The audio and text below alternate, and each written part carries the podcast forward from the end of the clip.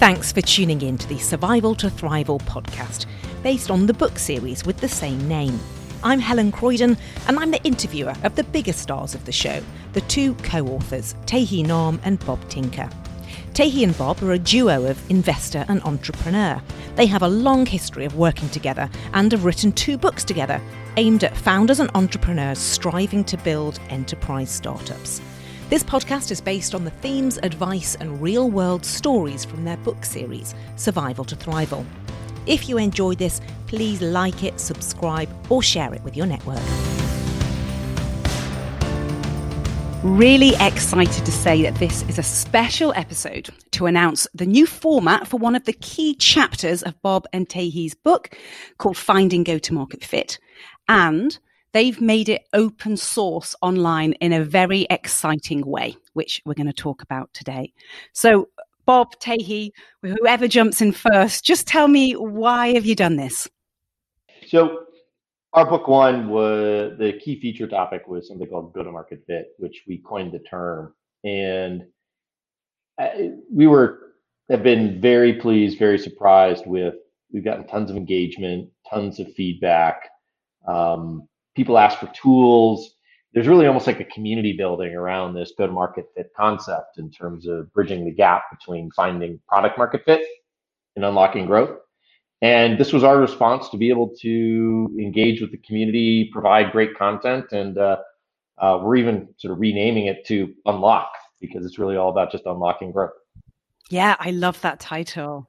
So another way of thinking about it, Helen, is uh, um, a- as people uh, uh, read book one, uh, they really liked it. We got very good feedback. They were talking about how that impacted the companies, but uh, th- everyone wanted more. They wanted more examples, more guidance, uh, more structure, more detail. And so we basically you can think about it, it took like five to seven pages of uh, of uh, the first book on how to find go to market fit, but we talked a lot about how to build a playbook, and then ballooned it up to uh, probably about eighty pages and still growing online. Yeah, because I've read it and it is so detailed. You know, I'd say this is more of a workbook. The tech, the first book was the textbook, and this is like the workbook. You're exactly right, Helen. Is to provide that uh, help in execution. Tae Hea and I were thrilled at the reception that our concept of go to market fit had out in the startup community and business community. And there was a ton of gravity around the concept of go to market fit and how to implement this and do it at your startup or work on it at your company. But what we found was there was a frustration, there was a missing piece that how do you take it from the concept of go to market fit to sort of concrete tools, examples, spreadsheets, PowerPoint slides, whatever it is to be able to implement it at your company? So the revision for this chapter that we're now open sourcing is really taking it from the concept of go to market fit to concrete examples, concrete tools, and concrete capabilities that readers and uh, people in startups out there can take and use in their companies. Helen, as an example, uh, as one of the startups I've worked with on Go to Market Fit, they took an early alpha version of this chapter, and their answer was, "Oh my God, this is really good. This is the decoder ring. This is what we've been looking for." That's the kind of reaction, and that's the kind of opportunity that we really hope we can help, not just with one or ten or twenty or fifty or hundred companies, but thousands. What was the section of the chapter that they read that made them say that? There was two parts of it that really sank in for them. One was how do you organizationally set up and implement a go-to-market playbook to drive go-to-market fit?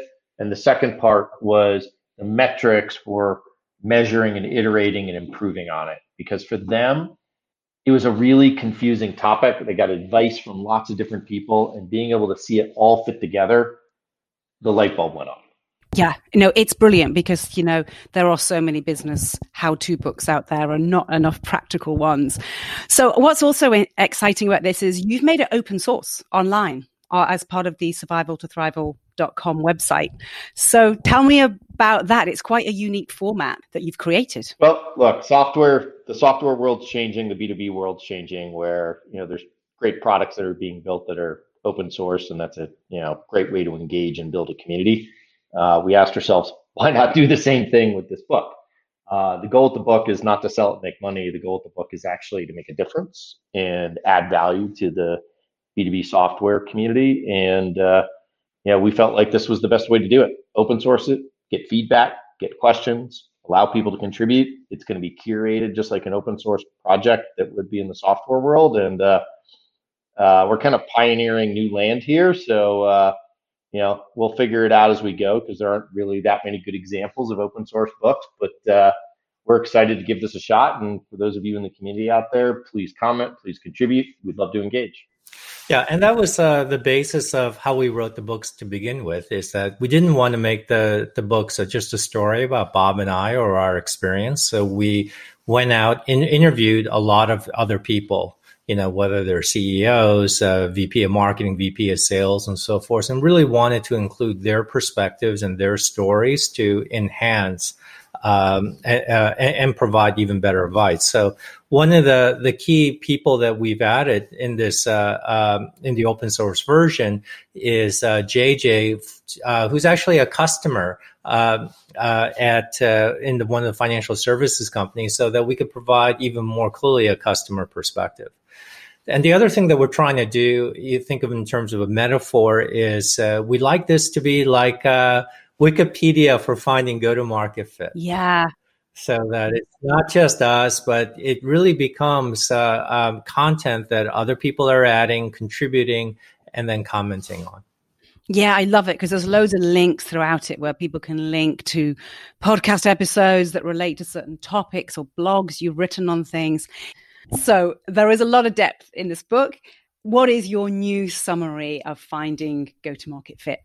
So what was interesting is we saw lots of practitioners put into place our three stage model and go to market fit. There was a couple places where, frankly, they felt like they weren't getting everything they needed. We, we took the concepts, but then as we work with companies, this is the executable version. It's like the recipe. The four step recipe to go to market, finding go to market fit is the first one is catch the wave by nailing the customer journey.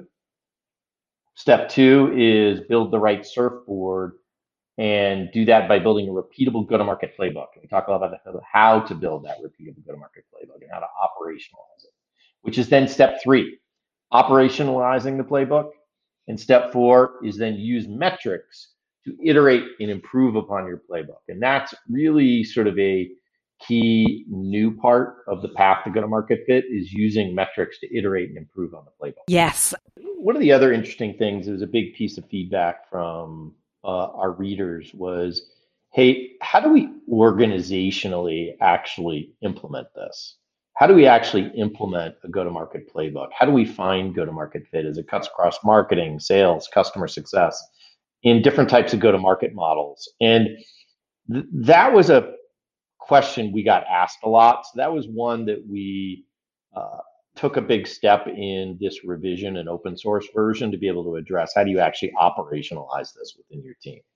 Bob makes a great point about uh, the organization um, because it turns out that uh, as we came out in the first book and uh, uh, talked about the importance of the playbook and actually helping people construct the playbook, the, the next obvious question became, well, you know, how do you ex- actually execute it and set up the right organization? And, and so, a couple of uh, uh, key observations that came up is that finding go-to-market fit is a true cross-functional exercise. Yeah, totally. It's not something that can be just solved by the saying, "Hey, VP of sales, you're responsible. VP of marketing, you're responsible," or we hire the CRO who's responsible but ultimately, it is a CEO activity because many times the ultimate answer for finding go to market fit is making some product change. And, so that that's something that is uh, important here. So that's the the first is that the CEO owns responsibility because it's a true cross functional exercise. And then the second part is is that as in any cross functional exercise, the handoff become between the silos become very critical. And so in this uh, new version, we gave a lot more examples about these handoffs, sort of key handoff metrics, and how to make sure that you have the right alignment across these silos.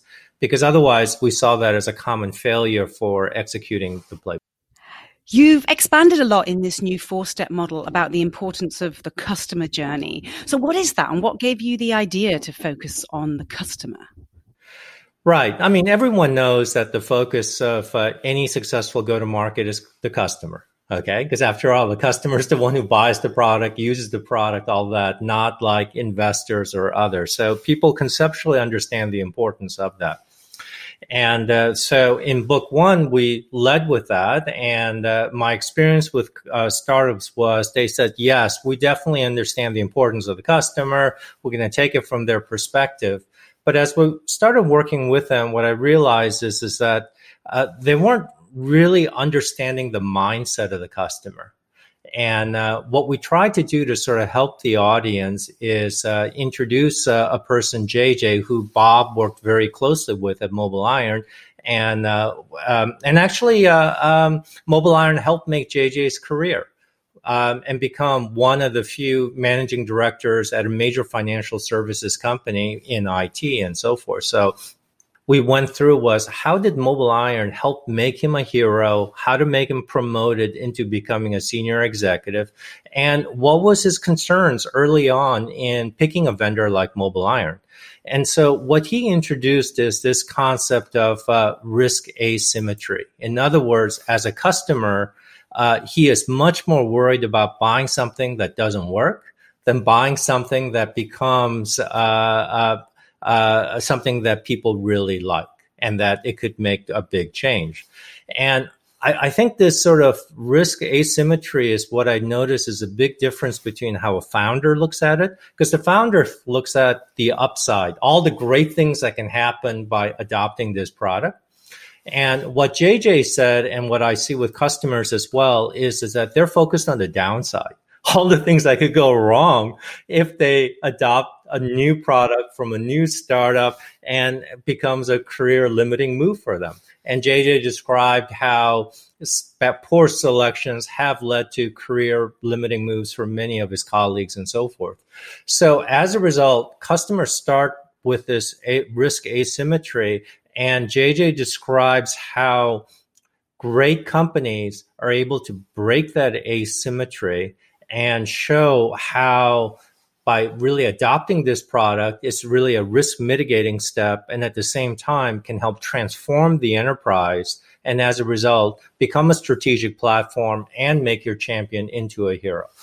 Maybe Bob, you can just talk about how MobileIron made JJ into a superstar. Yeah, this example of using JJ as a customer in going from an urgent pain to say, hey, I've got a mobile issue to you know, how does MobileIron become a strategic platform and transform his career? That felt obvious to us because we'd been through it. But what we found is as readers were taking the go to market and customer journey and trying to nail it down, that they kept sort of defaulting back to sort of what Salesforce stages to put in and what their salespeople were doing. So this idea of using a customer and really looking at it through their eyes and generalizing it not just from like how do you find and win a customer but how do you take them from find to win to make them successful? And if you look at what happened with jj from a large financial institution he went from being able to solve an urgent pain which is how do i say yes to iphone and native experience to you know how does MobileIron become a strategic platform inside this large financial institution and it did help make JJ's career. And that transformation from solving an urgent pain to winning the customer isn't the end. That's like the middle. and being able to get from there to how do you help make a customer a hero and get them promoted, that's how you really create successful customers with the stages of the customer journey that then drive your entire go-to-market playbook, the metrics, and other things. And the end result was is that uh, you know MobileIron was able to make JJ's company a mobile first company. In other words, his employees would use smartphones for work and with the same experience that they have with their consumer apps. And all this was powered, enabled by MobileIron. I love it. I love it. The metrics, that sounds really interesting. Can you summarize some of those metrics? One of the great things about building modern go to markets is startups and mid-sized companies can instrument everything in their go to market playbook and on their go to market. And the opportunity to measure and improve and drive that with metrics is obvious. But the question was like, how do you think about metrics? How do you structure the metrics? What types of metrics do you pay attention to? And it's actually a really confusing topic for most readers because if you go out and search on go to market metrics, you'll find 50, 100 blog posts on different go to market metrics and how to think about it. We distilled it all down to one slide. When it comes to figuring out the metrics, there's metrics around the go to market playbook and how customers move from stage to stage. There's team metrics in terms of how you look at the effectiveness of different teams. And then you pull it all together into sort of the two, two key metrics, which is what's your growth in terms of net new ARR and what's your sales efficiency, which is your magic number. So another way of looking at it, Helen, is is that uh, um, uh, with all this sort of data-driven activity for sales, marketing, and so forth, uh, there's just hundreds of metrics. There's and so as a result, people and uh, are are just getting overloaded with a cacophony of metrics. And the challenge is sort of how to put hierarchy and structure to it. And as Bob outlined, uh, uh, you have these top two metrics which talk about, you know, what is your growth, what's your efficiency, and then you can keep breaking it down and understand this sort of hierarchy. And and so as a result, uh, uh you know how each of the metrics sort of tie with each other. Um, and and that's what we introduced in this concept is to sort of explain and sort of provide perspective on how all these metrics work together so you mentioned the, the magic number right. and um, there's quite a detailed um, example in there. Can you tell us how do you get to the magic number? There are many different variations of how you actually calculate the magic number. Um, the one I like the best is just simply what is your new uh, revenue that you're generating for every dollar that you spend on sales and marketing. And so what that means is uh, uh, I just look at like last quarter, uh, how much new revenue was generated, and you divide it by how much was spent in sales and marketing that quarter. Now, some people say, well, you should look at the quarter, bef- look at the sales and marketing expense the quarter before for the revenue because there's a, a lag in the contribution. All that kind of stuff makes sense. But when you're comparing hundreds of companies, it's much easier to just look at uh, just simply what is the new revenue generated that quarter divided by the sales and marketing expense for that quarter. The takeaway for the listeners here is that this revision to the finding go to market fit chapter that we call Unlock uh, is really driven by feedback, engagement, questions, frustration, as we've engaged with the startup community and they've been implementing go to market fit inside their startups and clarifying the customer journey, building the go to market playbook, how do you operationalize it uh, organizationally, and then adding the metrics so you can then optimize around it. That's one big part of this. The second big part of this open source version of it is actually just to provide tools, examples, spreadsheets, PowerPoint slides, like actual tools that founders, early stage sales and marketing people can actually use inside their startups to help unlock growth for them. How many founders would you say you've helped so far with this model? Wow, that's a great question, uh, Tae Hea. I don't know. Um, well, I mean, we we work with uh, yeah, a couple of hundred, yeah. I mean, this is based on working with them and seeing what's struggling and how to help solve their problem. This gap between finding product market fit and unlocking growth is pervasive. And there's a ton of frustration inside the startup community. So I think, you know, uh, yeah, I've probably had 60, 70 customers or companies reach out to me and work with them on go to market fit. Tae Hea, you've probably had two or three or four times that. You know, there's a there is a frustration and a need out there to be able to unlock growth and find go to market fit. And what we found is people just needed the tools, the examples, the spreadsheets, the PowerPoint slides to be able to take these concepts and actually put them to work and to iterate on them inside their startup so they can find go to market fit and they can unlock growth for their business and their customers. Mm. And what is the plan? So you're gathering all this feedback. You're encouraging people to comment, send in their stories, send in the examples of their go to market playbooks. When you've got all that, um, uh, you know, when it's been open source for a while, what are you going to do with it? Well, I think the hope here is that this is a living document. You know, there's always new technologies, market changes, uh, others. So as a result, there's always new types of go-to-market strategies that are emerging as well too.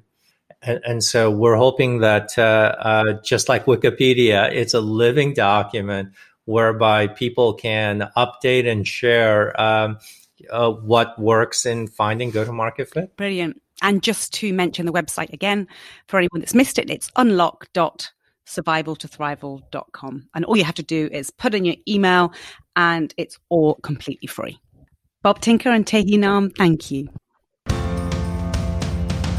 Thanks for listening to the Survival to Thrival podcast with me, Helen Croydon, and co authors Tae Hea Nahm and Bob Tinker. This podcast is aimed at enterprise startup leaders. If there's someone you know who would find this podcast useful, please share it with them, subscribe, or leave a review. That's how others find us.